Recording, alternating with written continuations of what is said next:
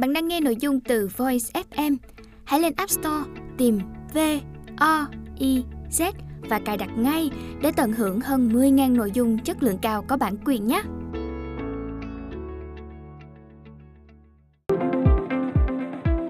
Chương 1 Xây dựng nền tảng vững chắc Khi biết đặt lợi ích của chúng ta lên hàng đầu, các mối quan hệ của bạn tại nơi làm việc sẽ trở nên tốt đẹp và bền vững.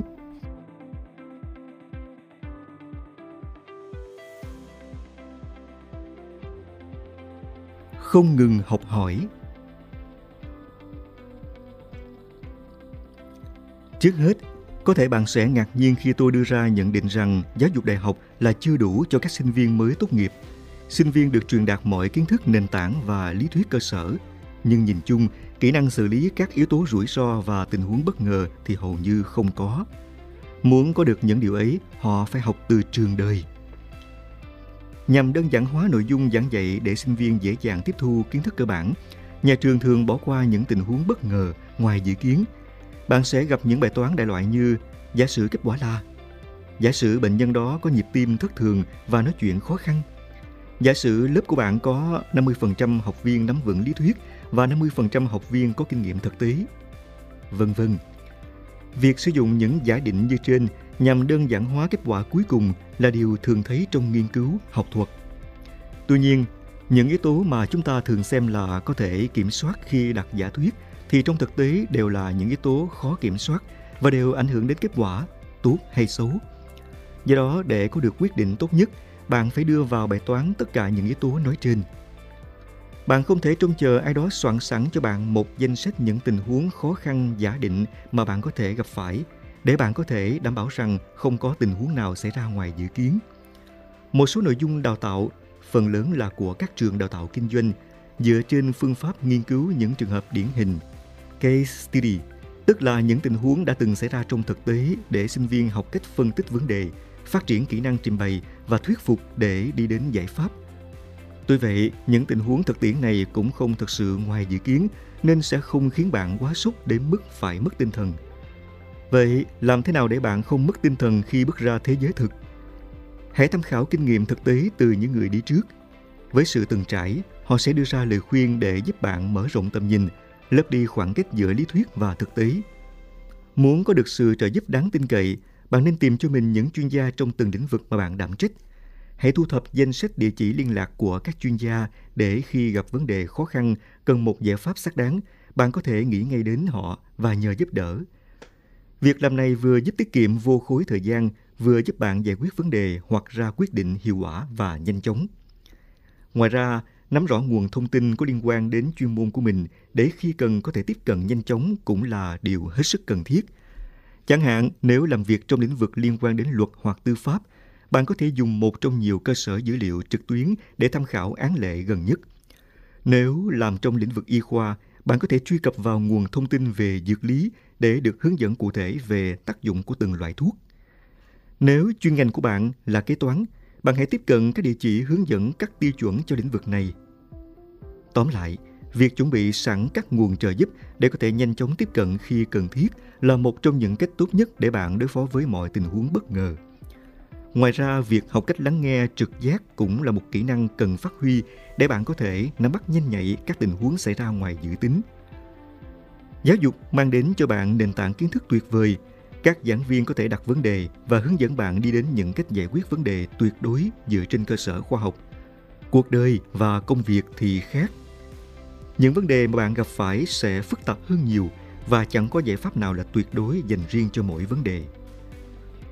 Để có được trực giác nhạy bén, bạn cần phải trau dồi qua kinh nghiệm thực tiễn và điều này cần phải có thời gian. Khi bạn càng ở vị trí cao trong công việc, trực giác càng đóng vai trò quan trọng bởi bạn sẽ phải nhanh chóng đưa ra những quyết định lớn không chỉ ảnh hưởng đến bản thân mà cả tổ chức.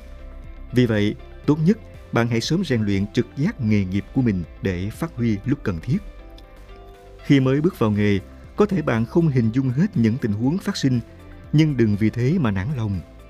Kinh nghiệm là cách duy nhất để bạn trau dồi trực giác và để có kinh nghiệm, bạn cần phải trải nghiệm.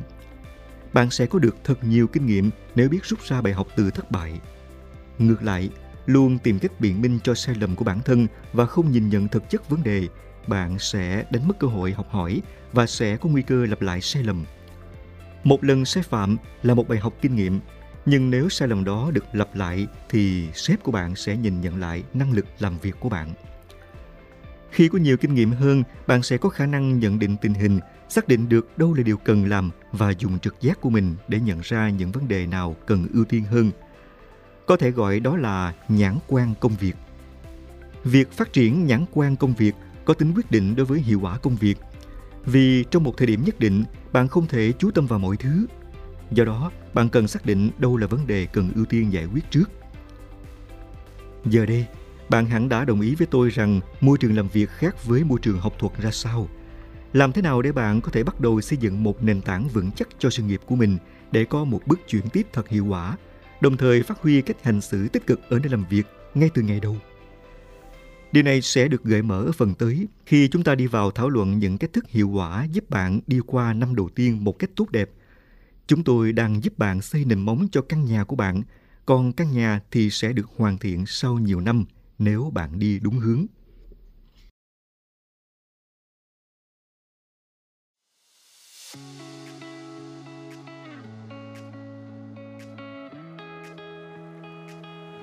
Trở thành nhân viên không thể thiếu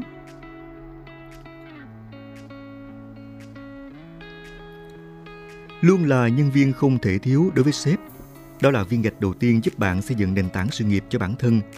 Là nhân viên không thể thiếu, không có nghĩa là nói những lời hoa mỹ khiến sếp của bạn vui lòng, mà là làm những việc khiến bạn trở thành người không thể thiếu cho sự nghiệp chung của công ty. Để trở thành nhân viên không thể thiếu, bạn có thể tham khảo những gợi ý sau đây. Trước tiên, hãy làm những gì công ty cần. Mặc dù bạn có thể suy đoán sếp của bạn cần gì ở bạn, nhưng tốt nhất nên ngồi lại với sếp để anh ấy hay cô ấy nói ra. Nếu sếp của bạn không đề cập đến việc này, bạn hãy chủ động đề nghị. Hãy giải thích rằng bạn luôn muốn đảm bảo rằng những việc bạn đang làm là đúng với những gì sếp cần. Thường thì những người lãnh đạo luôn bận rộn với lịch làm việc dày đặc, vì vậy bạn nên phát thảo sẵn một danh sách những việc mình cần thực hiện và hỏi sếp xem đó có phải là những gì anh ấy, cô ấy yêu cầu không. Chắc chắn sếp của bạn sẽ cảm thấy rất thuận tiện khi chỉ việc cho ý kiến lên danh sách có sẵn thay vì tự mình thảo ra một danh sách với những yêu cầu cho riêng bạn. Bạn có thể hỏi sếp có cần chỉnh sửa hoặc bổ sung gì thêm không? Việc này một mặt thể hiện lòng nhiệt thành và mong muốn làm việc hiệu quả của bạn, mặt khác còn cho thấy bạn đang nỗ lực để không bỏ sót điều gì trong việc đạt mục tiêu chung của công ty. Điều tiếp theo bạn cần lưu ý là đừng bao giờ chỉ trích sếp trước mặt người khác Sếp của bạn luôn mong rằng nếu có trục trặc gì xảy ra trong công ty thì người đầu tiên bạn cần tìm đến là anh ấy hay cô ấy. Một trong những điều mà con người nói chung, nhất là những người quản lý, kỵ nhất là bị người khác đi rêu rao lỗi lầm và thất bại của họ. Hãy nhớ rằng dù ở bất kỳ tổ chức nào, những tin vịt và những lời chỉ trích của bạn đều có thể đến tay sếp. Khi đó bạn sẽ phải làm thế nào đây? Để trở thành nhân viên không thể thiếu, bạn cần phải hoàn thành công việc hiệu quả và đúng hạn, phải là một thành viên tích cực trong nhóm, luôn ưu tiên và theo dõi để đảm bảo đáp ứng nhu cầu của khách hàng và tuân thủ các nguyên tắc ứng xử mà chúng ta sẽ đề cập kỹ hơn ở các phần sau. Vì sao việc trở thành nhân viên không thể thiếu lại quan trọng như vậy? Nếu nhìn vấn đề ở tầm ngắn, đơn giản là vì bạn cần công việc này Chẳng có người quản lý nào lại không muốn giữ chân những nhân viên mà họ có thể tin cậy và làm việc hiệu quả. Những nhân viên này sẽ giúp cho công việc của người quản lý đạt hiệu quả cao hơn và thuận lợi hơn. Nếu nhìn xa hơn, việc trở thành nhân viên không thể thiếu còn ảnh hưởng tích cực đến tương lai của bạn. Đôi khi sếp chẳng thể nhớ hết những đóng góp của bạn, nhưng lại nhớ rất rõ những lần điêu đứng vì bạn. Do đó, hãy luôn cố gắng để lại ấn tượng tốt đẹp trong lòng sếp có thể một ngày nào đó sếp của bạn sẽ nắm giữ vị trí cao hơn và rồi khi nghĩ đến bạn, một nhân viên tốt, đầy tiềm năng, đáng tin cậy, biết đâu ông ấy sẽ để bạc bạn lên một vị trí xứng đáng. Vì vậy, hãy cố gắng trở thành một nhân viên không thể thiếu đối với sếp hiện tại của bạn ngay khi bạn bước chân vào môi trường làm việc mới.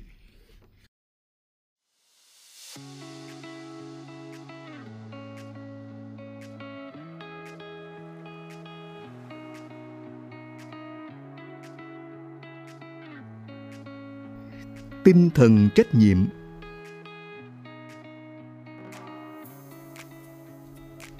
Khi bạn đón nhận công việc đầu tiên trong đời, câu hỏi đầu tiên nảy sinh trong đầu bạn sẽ là mình được mong đợi phải làm gì? Đây là một thắc mắc rất cần thiết. Trong trường hợp lý tưởng, vào những tuần đầu, bạn sẽ được cấp trên hướng dẫn làm quen với nhiệm vụ được giao và những yêu cầu cụ thể đối với bạn.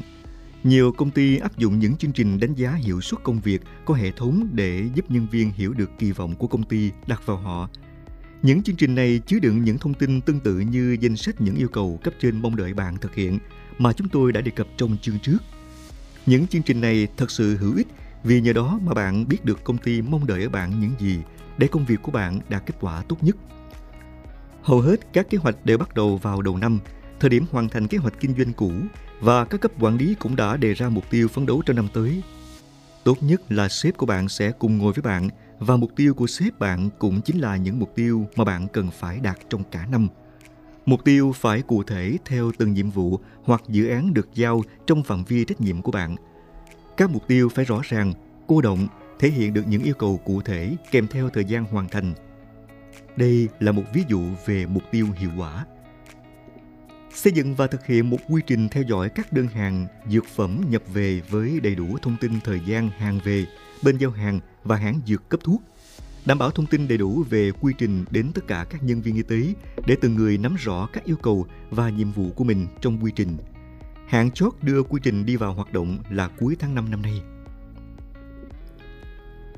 Trong năm, bạn và sếp của bạn nên họp với nhau ít nhất một lần, tốt nhất là mỗi quý, để theo dõi tiến độ thực hiện các mục tiêu của bạn và xem có mục tiêu hay thời hạn nào cần điều chỉnh không. Nhu cầu trong kinh doanh có thể thay đổi bất cứ lúc nào trong năm, do đó có thể một trong các dự án bị hủy bỏ hoặc thay đổi mức độ ưu tiên so với kế hoạch ban đầu. Khi đó, bạn có thể dời mục tiêu bị hủy sang một bên hoặc ghi chú lý do tạm ngừng. Trong quá trình thảo luận mục tiêu, bạn nên đề nghị cấp trên đánh giá về mức độ hiệu quả trong công việc của bạn để bạn biết mình có đang đi đúng hướng hay không. Vào cuối năm, bạn nên có một bản đánh giá về hiệu suất công việc của bạn trong suốt quá trình một năm qua bạn đánh giá này cần thể hiện khả năng bạn đáp ứng được bao nhiêu phần trăm mục tiêu đặt ra ban đầu, cả những việc tốt và chưa tốt mà sếp của bạn quan sát được. Ngoài ra, bạn đánh giá cũng ghi nhận những sáng kiến bạn đưa ra ngoài các mục tiêu ban đầu. Thậm chí, bạn cũng có thể được xếp hạng theo chữ cái ABC hoặc là số 1, 2, 3 hay phân loại về mức độ đạt yêu cầu – như là không đạt yêu cầu, đáp ứng yêu cầu hoặc là vượt yêu cầu đề ra. Sau khi hoàn thành bản đánh giá, bạn nên nhân dịp này bổ sung vào những nhận xét hay cảm nhận của mình về những nhận xét của cấp trên. Sau đó, bạn và sếp của bạn sẽ cùng ký xác nhận trên bản đánh giá cuối cùng. Vậy là xong. Mặc dù đây là bản đánh giá nhân viên trên một năm làm việc, nhưng sẽ đáp ứng được nhiều mục đích trong cả sự nghiệp của bạn. Trước hết, đó là cơ sở để xác định khả năng bạn được tăng lương hay thưởng cuối năm. Về lâu dài, nó được xem là dữ liệu để cấp trên xem xét việc chuyển đổi vị trí công việc hay thăng chức cho bạn. Thông thường, các giám đốc nhân sự sẽ dựa vào các đánh giá này để biết mức độ tiềm năng của một nhân viên trước khi quyết định phỏng vấn nhân viên đó trong các cơ hội tuyển dụng nội bộ. Đây là điểm khác nhau giữa việc thuyên chuyển vị trí trong công ty với việc tìm kiếm ứng viên bên ngoài – Giám đốc tuyển dụng nội bộ có thể tìm hiểu nhiều thông tin hơn về bạn, cả những điểm mạnh lẫn hạn chế so với các công ty bên ngoài. Vì vậy, hãy lưu ý điều này mỗi khi bạn muốn thêm vào bảng đánh giá thường niên những nhận xét cá nhân. Ngoài ra, quy trình đánh giá hiệu suất công việc cũng giúp ích cho sự phát triển cá nhân của bạn. Tôi tin rằng phần lớn khả năng phát triển và trưởng thành trong nghề nghiệp của bạn tùy thuộc vào kinh nghiệm thực tiễn với sự dìu dắt của một người quản lý có kỹ năng huấn luyện tốt một người sếp tốt là người luôn mong muốn nhân viên tiến bộ từng ngày, luôn dành thời gian để ghi nhận những thành tích tốt mà nhân viên đạt được và chia sẻ những thách thức mà nhân viên gặp phải. Qua đó, một người sếp như vậy sẽ không chỉ hướng dẫn nhân viên trong công việc mà còn giúp phát triển các khả năng của nhân viên. Người quản lý tốt sẽ xem thành công trong công việc của mình bao gồm 50% từ kết quả kinh doanh và 50% từ việc phát triển con người.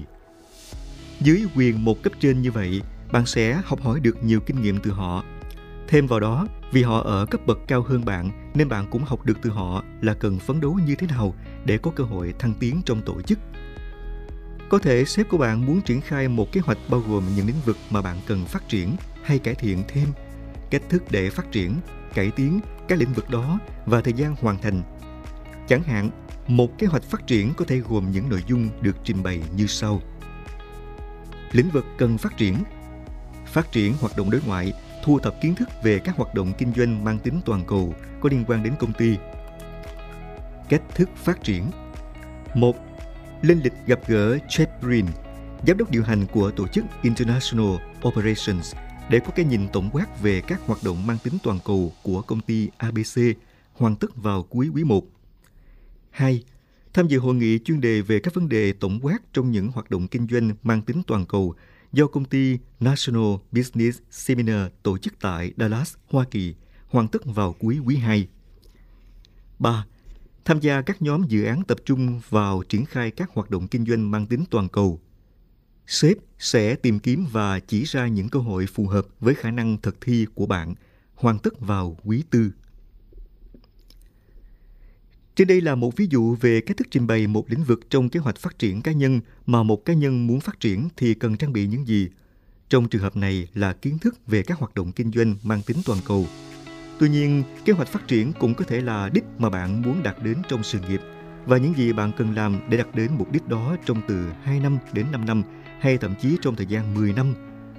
Thời gian để thực hiện một kế hoạch phát triển cá nhân thường được hoạch định từ xa hơn nhiều so với thời gian đo lường và đánh giá hiệu suất công việc. Chẳng hạn, một vị trí mà bạn khao khát đạt được có thể đòi hỏi bạn phải trải qua một khóa huấn luyện bổ sung từ 2 năm đến 3 năm.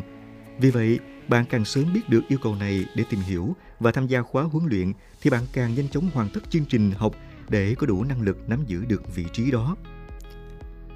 Bạn có thể dễ dàng lên kế hoạch phát triển cho chính mình nếu kế hoạch phát triển cá nhân của bạn không nằm trong quy trình đánh giá hiệu suất công việc của sếp.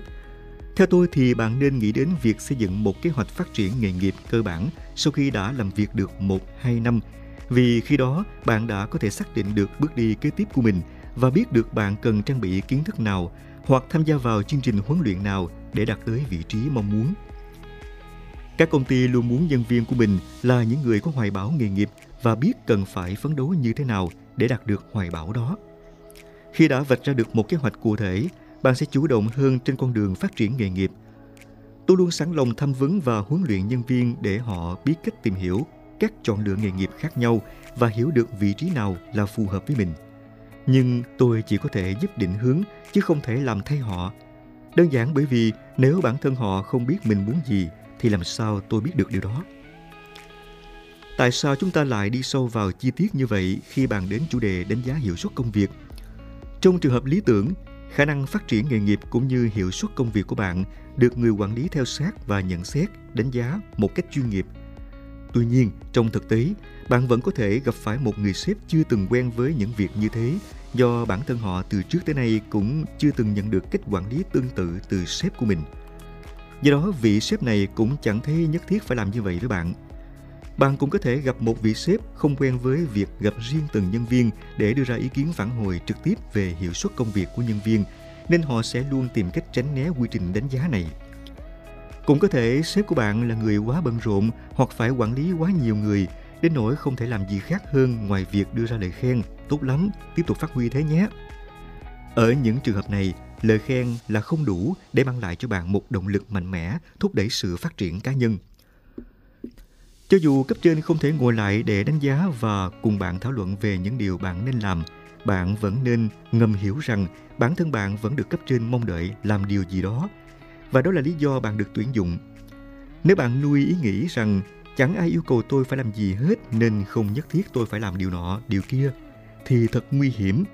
Trừ phi bạn muốn bỏ việc và cứ như thế, bạn sẽ chẳng bao giờ nghĩ ra là bạn cần phải làm gì. Bạn vẫn có thể tự mình làm một số việc để áp dụng quy trình đánh giá hiệu suất công việc nếu bạn cho đó là quy trình lý tưởng. Việc trước tiên, như chúng tôi đã đề cập, là hiểu yêu cầu của sếp. Sếp của bạn phải được đặt ở vị trí ưu tiên một vì họ là người tuyển dụng và cũng là người có quyền quyết định cho bạn tiếp tục làm việc hay sa thải bạn. Khi đã hiểu các nhu cầu của họ, điều bạn cần làm tiếp theo là gì? Bạn cần biết những người cần bạn trợ giúp cần gì ở bạn Ta tạm gọi những người này là thân chủ hoặc khách hàng. Họ là những người cần bạn giúp để hoàn thành công việc và đó là lý do chính khiến bạn có mặt ở công ty. Những người này có thể là đồng nghiệp trong công ty, khách hàng, thân chủ, sếp của các phòng ban khác, các cộng sự của bạn và các nhân viên dưới quyền bạn. Nhu cầu của họ có thể quan trọng tương đương với nhu cầu của sếp. Do đó, việc hiểu và đáp ứng nhu cầu của họ cũng nên được đặt ưu tiên hàng đầu. Làm thế nào để biết các thân chủ mong đợi gì ở bạn? Thật ra, bạn nói chuyện với sếp thế nào thì nói chuyện với thân chủ cũng như thế. Bạn hãy nói với họ rằng bạn được giao đảm nhận việc gì đó, như là làm báo cáo, tham vấn, cung cấp dữ liệu hay hỗ trợ phần công nghệ thông tin cho họ và bạn muốn hiểu rõ nhu cầu của họ để đáp ứng hiệu quả. Bạn hỏi họ cần gì và muốn được đáp ứng ra sao. Có thể họ sẽ nói cụ thể những gì bạn gửi sẽ giúp ích cho họ như thế nào, hoặc cũng có thể họ chỉ nói qua loa như Ồ, vậy là tốt rồi, cứ thế nhé. Cho dù thế nào đi nữa, bạn cũng đã bày tỏ thiện chí của mình trong việc đáp ứng yêu cầu của họ và bạn luôn sẵn sàng lắng nghe xem họ cần gì. Đánh giá hiệu suất công việc, cho dù dưới hình thức nào, là triết lý cơ sở để bạn dựa vào đó mà đặt nền tảng vững chắc cho sự nghiệp của mình. Nó giúp bạn nhận ra mình được mong đợi làm những gì, cách thức và mức độ hoàn thành công việc hiệu quả ra sao. Hy vọng công ty của bạn sẽ áp dụng một quy trình định hướng, huấn luyện và chỉ dẫn hiệu quả để bạn có thể được phát huy tốt nhất. Nếu không, ít ra chương này cũng giúp bạn hiểu được quy trình cơ bản để bạn tự đặt ra các mục tiêu, kế hoạch phát triển cá nhân nhằm đảm bảo có được thành công trong công việc cả ở hiện tại lẫn tương lai.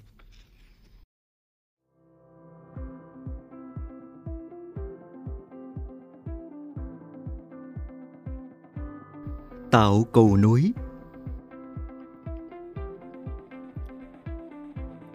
Do đặc thù công việc, tôi thường xuyên phải đi công tác và cũng nhờ những khi gặp phải những rắc rối phức tạp, tôi đã nhận ra sự hỗ trợ hết mình của nhân viên các công ty dịch vụ như công ty cho thuê xe hơi, hãng hàng không hay nhân viên tiếp tân của khách sạn, để những chuyến đi của tôi được thuận lợi và thoải mái hơn. Lúc đầu, tôi nghĩ họ làm vậy là vì cho rằng tôi là một khách hàng quan trọng, nhưng ngẫm lại, tôi mới thấy tất cả những nỗ lực của họ chính là để xây dựng mối quan hệ thân thiết với khách hàng, để rồi tôi sẽ quay lại đem doanh thu và lợi nhuận trực tiếp cho họ đó chính là lợi ích có được từ việc xây đắp mối quan hệ với khách hàng là tôi. Như đã nói ở phần trước, mỗi người đều có những thân chủ của mình. Đó là những người cần bạn trợ giúp. Bạn sẽ được hưởng lợi gì khi xây dựng mối quan hệ thân thiết với các thân chủ và cần làm thế nào để xây dựng những mối quan hệ ấy. Kinh nghiệm của tôi cho thấy bạn sẽ được hưởng hai lợi ích sau. Các thân chủ vui vì bạn mang lại thứ họ cần và điều này có nghĩa là bạn có thêm một nguồn ý kiến phản hồi khách quan với cấp trên của bạn rằng bạn đang làm rất tốt công việc. Ngay cả khi công ty của bạn có một hệ thống đánh giá và ghi nhận hiệu suất công việc chặt chẽ, thì một ý kiến phản hồi tích cực và khách quan từ khách hàng về nỗ lực của bạn cũng sẽ khiến cấp trên thêm tin tưởng vào đóng góp của bạn cho sự nghiệp chung. Và bạn nhận lại được sự giúp đỡ nhiệt tình. Có câu nói rằng bạn chăm sóc tôi, tôi sẽ chăm sóc lại bạn. Quả vậy, Nỗ lực của chúng ta giống nhau như một sự đầu tư, đến một lúc nào đó nó sẽ quay trở lại giúp ích cho ta. Trên thực tế, không phải ai cũng hiểu được mối quan hệ giữa cho và nhận. Tôi từng làm việc với một đồng nghiệp có tiếng về chuyện hồi âm trễ. Hiếm khi nào cô ấy trả lời điện thoại hoặc email kịp thời, thậm chí còn thường xuyên trễ hẹn nữa. Đã vậy còn luôn than phiền rằng mọi người không nhiệt tình với cô. Theo tôi, chẳng có gì là bất công trong chuyện này cả, đặc biệt là trong cư xử giữa người với người. Cô ấy đã dành cho người khác sự quan tâm hời hợt thì những gì cô ấy nhận lại cũng tương tự mà thôi. Hãng bạn cũng đồng ý với tôi đó là quy luật tất yếu trong cuộc sống. Trong thế giới ngày nay khi mà cái tôi luôn được đặt lên hàng đầu, chúng ta cảm thấy nhẹ nhõm khi một người nào đó xem nhu cầu của khách hàng là ưu tiên một. Nếu bạn đặt nhiều cố gắng vào việc xây dựng mối quan hệ với khách hàng, họ sẽ rất cảm kích. Giá trị mà bạn mang lại cho công việc sẽ được ghi nhận bởi người sử dụng dịch vụ đó Việc bạn lắng nghe tiếng nói của người dùng cuối sẽ giúp xây dựng kiểu mối quan hệ mà cổ tức nó mang lại. Bạn sẽ còn được hưởng dài lâu. Trong phần trước, tôi đã lưu ý rằng hai nguồn thông tin phản hồi quan trọng để tìm hiểu bạn được mong đợi như thế nào trong công việc chính là sếp của bạn và những người bạn trợ giúp. Ngoài ra cũng cần phải kể đến một nhân tố quan trọng khác, các đồng nghiệp của bạn. Giữa bạn và các đồng nghiệp những câu chuyện trao đổi thường có tính chất cá nhân nhiều hơn, không đơn thuần là đáp ứng nhu cầu công việc. Vì vậy, để hiểu họ mong đợi gì ở bạn, câu hỏi sẽ là làm thế nào để chúng ta làm việc cùng nhau hiệu quả nhất? Các đồng nghiệp không phải là những người chịu trách nhiệm về các mục tiêu và mong đợi mà bạn cần đạt đến, nhưng họ có thể góp ý những hành vi nào của bạn nên được phát huy hay không chấp nhận được. Sự trung thực, mức độ đáng tin cậy hay khả năng hoàn thành tốt công việc có thể không phải là các mục tiêu cần đạt, nhưng các đồng nghiệp có thể giúp bạn xác định thái độ và tinh thần làm việc nhóm nào được mọi người đánh giá cao. Hiểu được điều này và có sự điều chỉnh thích hợp, bước chuyển tiếp của bạn từ người mới tới sang thành viên của nhóm sẽ trở nên dễ dàng hơn. Bên cạnh đó, thông qua những dịp trao đổi cởi mở như thế này với các đồng nghiệp, bạn sẽ nhận ra rằng không nhất thiết người khác phải có cùng suy nghĩ với bạn. Sự khác biệt trong quan điểm đôi khi là sự bổ sung thú vị cho những thiếu sót của nhau. Nếu bạn có dịp ngồi xe cùng một người bạn trên một chuyến đi dài, có lẽ bạn sẽ nhanh chóng nhận ra giữa hai người có những điểm khác biệt. Chẳng hạn, cô bạn đó có thể huyên thuyên suốt trên đường đi, trong khi sở thích của bạn là ngồi im, nhìn mông lung ra bên ngoài qua cửa kính xe.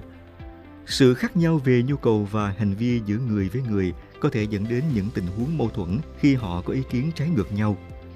Bạn có thể hình dung tình huống tương tự khi bạn khát nước và tôi mang đến cho bạn một ly nước có pha muối.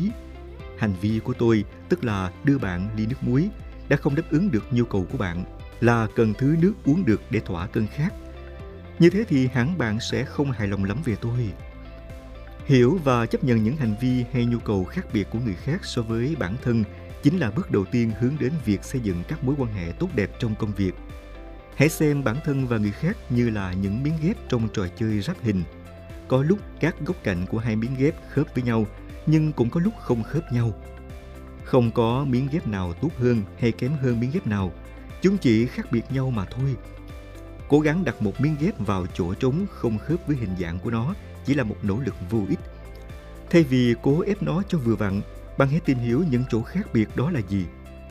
Tương tự, hãy tìm hiểu tại sao đồng nghiệp của bạn cần cái khác chứ không phải cái mà bạn đưa ra hay tại sao họ cư xử trái với những gì bạn mong đợi hay cần ở họ. Hiểu được căn nguyên vấn đề sẽ giúp bạn nhận ra được những cách hiệu quả để hai bên làm việc cùng nhau tốt hơn. Đồng thời nhờ đó, người kia cũng sẽ thấy rằng bạn luôn mong muốn làm thế nào để mối quan hệ hiệu quả nhất mặc dù luôn có sự khác biệt. Đôi khi, để có những mối quan hệ tốt đẹp, bạn phải hy sinh một chút.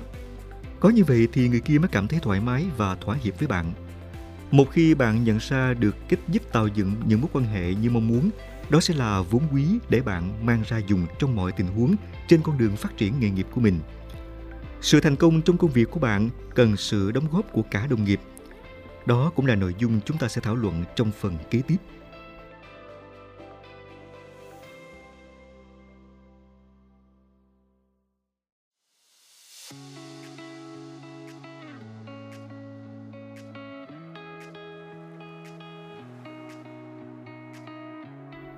sức mạnh của chúng ta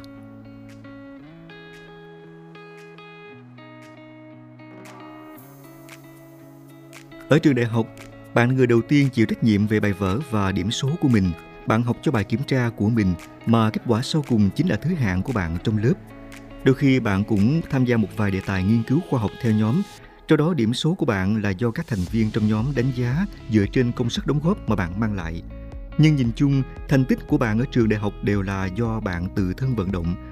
Chỉ cần đi học chuyên cần, hoàn thành phần việc được giao đúng hạn, làm bài thi thật tốt là bạn đã có thể tốt nghiệp. Tuy nhiên, trong môi trường làm việc, bạn sẽ cần đến sự giúp đỡ của nhiều người để hoàn thành nhiệm vụ. Mặc dù có một số việc bạn có thể tự mình hoàn thành, nhưng nhìn tổng thể thì phần lớn công việc không thể được hoàn tất nếu chỉ một mình bạn giải quyết từ đầu chí cuối mà không cần ai khác trợ giúp có thể hình dung một mô hình công việc đơn giản như sau. Một, bạn nhận công việc từ ai đó. Hai, thực hiện công việc đó một mình hoặc với sự trợ giúp của người khác hoặc những người khác. Và ba, chuyển kết quả sau cùng đến ai đó để họ sử dụng.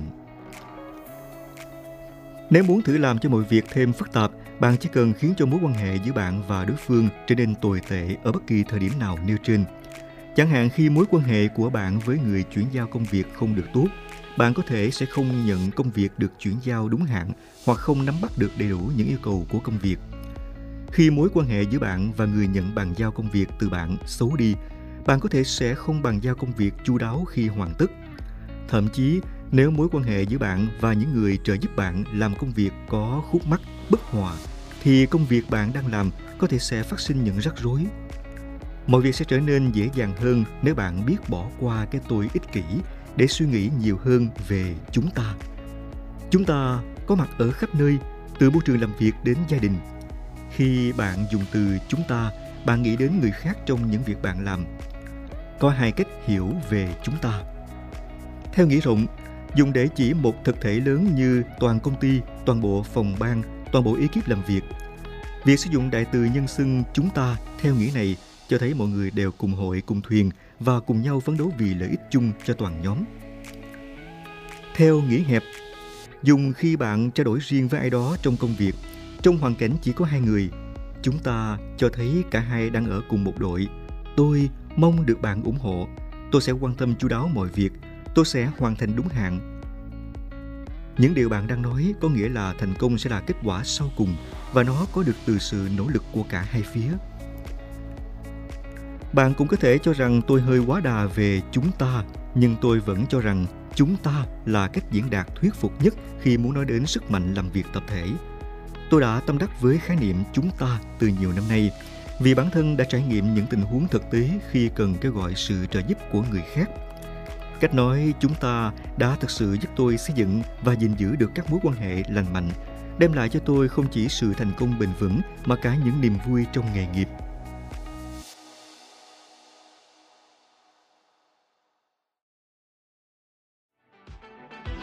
Voi FM Ứng dụng sách nói chất lượng cao Kho sách nói lớn nhất Việt Nam từ các tác giả sách bán chạy nhất Cùng nhiều thể loại nội dung khác Podcast, sách tóm tắt, truyện thiếu nhi, thiên và ngủ Chia theo các hạng mục dễ tra cứu Và được thể hiện qua các dòng đọc mượt mà Hẹn giờ tắt để nghe trước khi ngủ Điều chỉnh tốc độ nghe phù hợp với bản thân tải xuống để nghe không cần mạng.